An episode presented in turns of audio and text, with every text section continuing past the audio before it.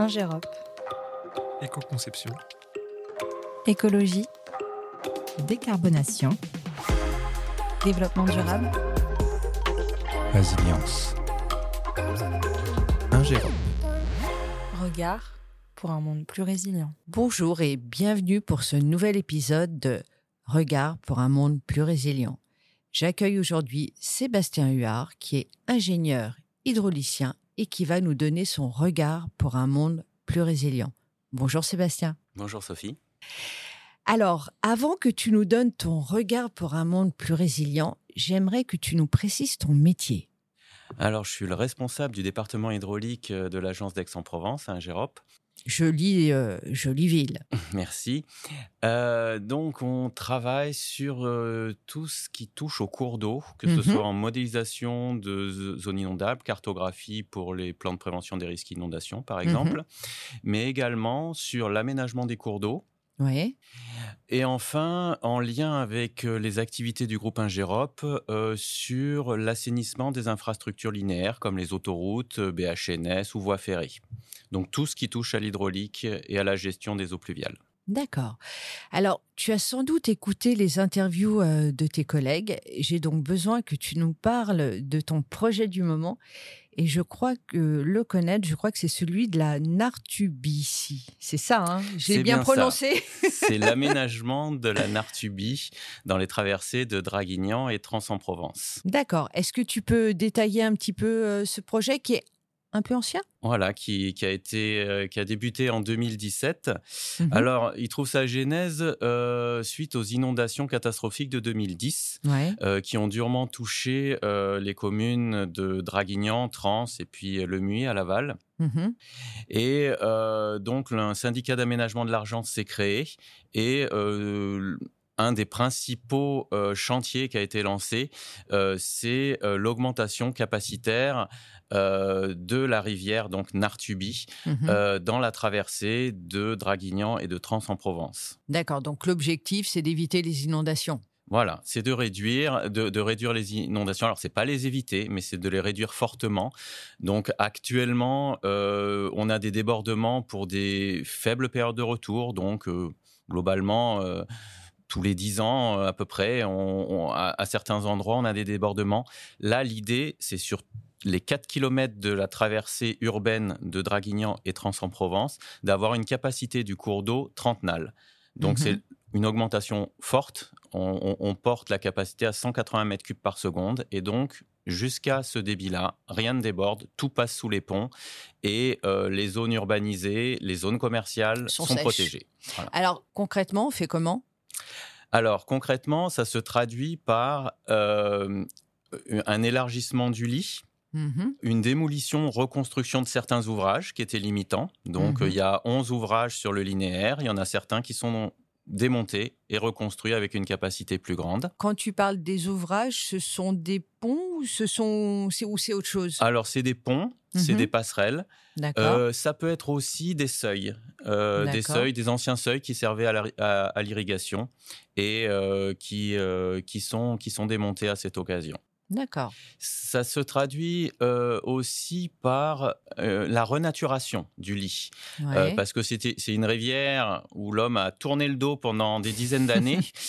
et là, l'idée de, de profiter de ces travaux donc, qui, qui vont engendrer des terrassements importants, Ouais. euh, un reprofilage des berges, et ben, c'est de les aménager, de les renaturer pour favoriser euh, bah, la biodiversité et euh, d'avoir un, un- aménagement intégré que, où les riverains peuvent en profiter. D'accord. Est-ce que tu, tu parles de réaménagement, d'améliorer l'écosystème? Est-ce que tu, tu sais exactement quels sont le type d'animaux qu'on va devoir réintroduire ou qui vont naturellement euh, arriver? Alors l'idée, c'est pas de réintroduire, c'est de, Mhm. de, de, con- de conserver, de favoriser euh, le- la biodiversité existante. Et donc notamment, on a des tortues, on a des tortues d'Hermann, on a Ouais. de la cistude aussi. Mhm. Et donc euh, notamment, il y a des mesures euh, d'accompagnement et compensatoires environnementales qui visent à favoriser les habitats de ces populations. Euh, il y a aussi euh, des populations de chauves-souris qui sont favorisées ou dans les travaux de terrassement, on conserve dans la mesure du possible les habitats tels que des arbres morts ou autres Mhm. pour favoriser. Pour qu'elles puissent, euh, on dit nicher. nicher. D'accord. Concrètement, aujourd'hui, où en est le projet et quelles sont les, les prochaines étapes à plus ou moins longue échéance? Alors, actuellement, bah, les études de conception euh, sont terminées. Ouais. Donc, elles ont débuté en 2018. Là, elles, elles- elles- elles sont terminées euh, là au mois d'octobre. Mhm. Euh, certains travaux préparatoires ont été réalisés ou sont en cours. Alors, les travaux préparatoires, c'est par exemple le dévoiement des réseaux, puisqu'on va taper dans les berges. Et Mhm. donc, y on va changer le lit de la rivière, c'est ça on- on élargit et donc bah, il y avait certains réseaux qui se situaient à proximité immédiate de- du, du lit. Donc là, on, on- on le dévoie. Donc ça, c'est des travaux qui ont été faits en, en 2020-2021. Mhm. Comme autres travaux en cours, on a des démolitions et reconstructions de passerelles. On a deux passerelles là qui sont en cours de construction. Donc ça, c'est la phase ce qui a été réalisé. Et maintenant, ce qui est en cours, euh, à partir du mois de mars, c'est les gros travaux de terrassement. Donc quand on dit les gros travaux de terrassement, c'est l'élargissement du lit et euh, la réalisation de la MCH. Alors, euh, MCH, euh, qu'est-ce que ça veut dire? Alors la MCH, c'est un aménagement très important dans l'opération, c'est la mesure compensatoire hydraulique. Mhm. Donc il faut bien comprendre que sur la traversée euh, de Draguignan et de Trans-en-Provence, on va élargir le lit, augmenter sa capacité. Donc on va accélérer, concentrer les écoulements. Mhm. Donc si c'est bénéfique au niveau local, à l'aval, on risque d'aggraver. Et donc la mesure compensatoire hydraulique, c'est euh, en quelque sorte un barrage qu'on crée à l'aval de l'aménagement, au milieu de vignes. Mhm. Et l'idée, c'est de surinonder euh, à cet endroit-là, dans une zone qui est 100% agricole, et afin de compenser l'augmentation de débit liée. Au- au- à, l'augmentation capacitaire euh, dans, la- dans les zones à enjeu. L'objectif euh, est que le projet soit terminé euh, à quel horizon? D'ici un an? Ah non, un peu, plus, non, un peu plus? Parce que euh, donc, la fin du projet, c'est à peu près mi- mi-2026. D'accord. Euh, les- le gros des travaux de terrassement, ça va, ça va se faire sur un an, un an et demi. Mais Mhm. après, il y a toute une campagne et plusieurs campagnes de plantation. J'allais dire de De renaturation. renaturation, ouais. voilà. Et Mhm. ça se fait pas, ça, ça, ça c'est hum, contraint par des périodes euh, propices. Bien Et sûr. donc, ça va se faire sur plusieurs saisons. D'accord. Est-ce que tu aurais euh, le mot de la fin pour, pour conclure sur ton beau projet? Alors, c'est un, projet euh, donc très ambitieux euh, Mhm. de, de- de réduction du risque, euh, du, du risque inondation, très complexe euh, parce que on a beau travailler sur une rivière, on est en bordure d'une deux fois deux voies, on est en bordure d'une zone commerciale avec des enjeux très très forts, Des que enjeux ce économiques soit forts. des enjeux économiques forts, des enjeux de transport forts. Mhm.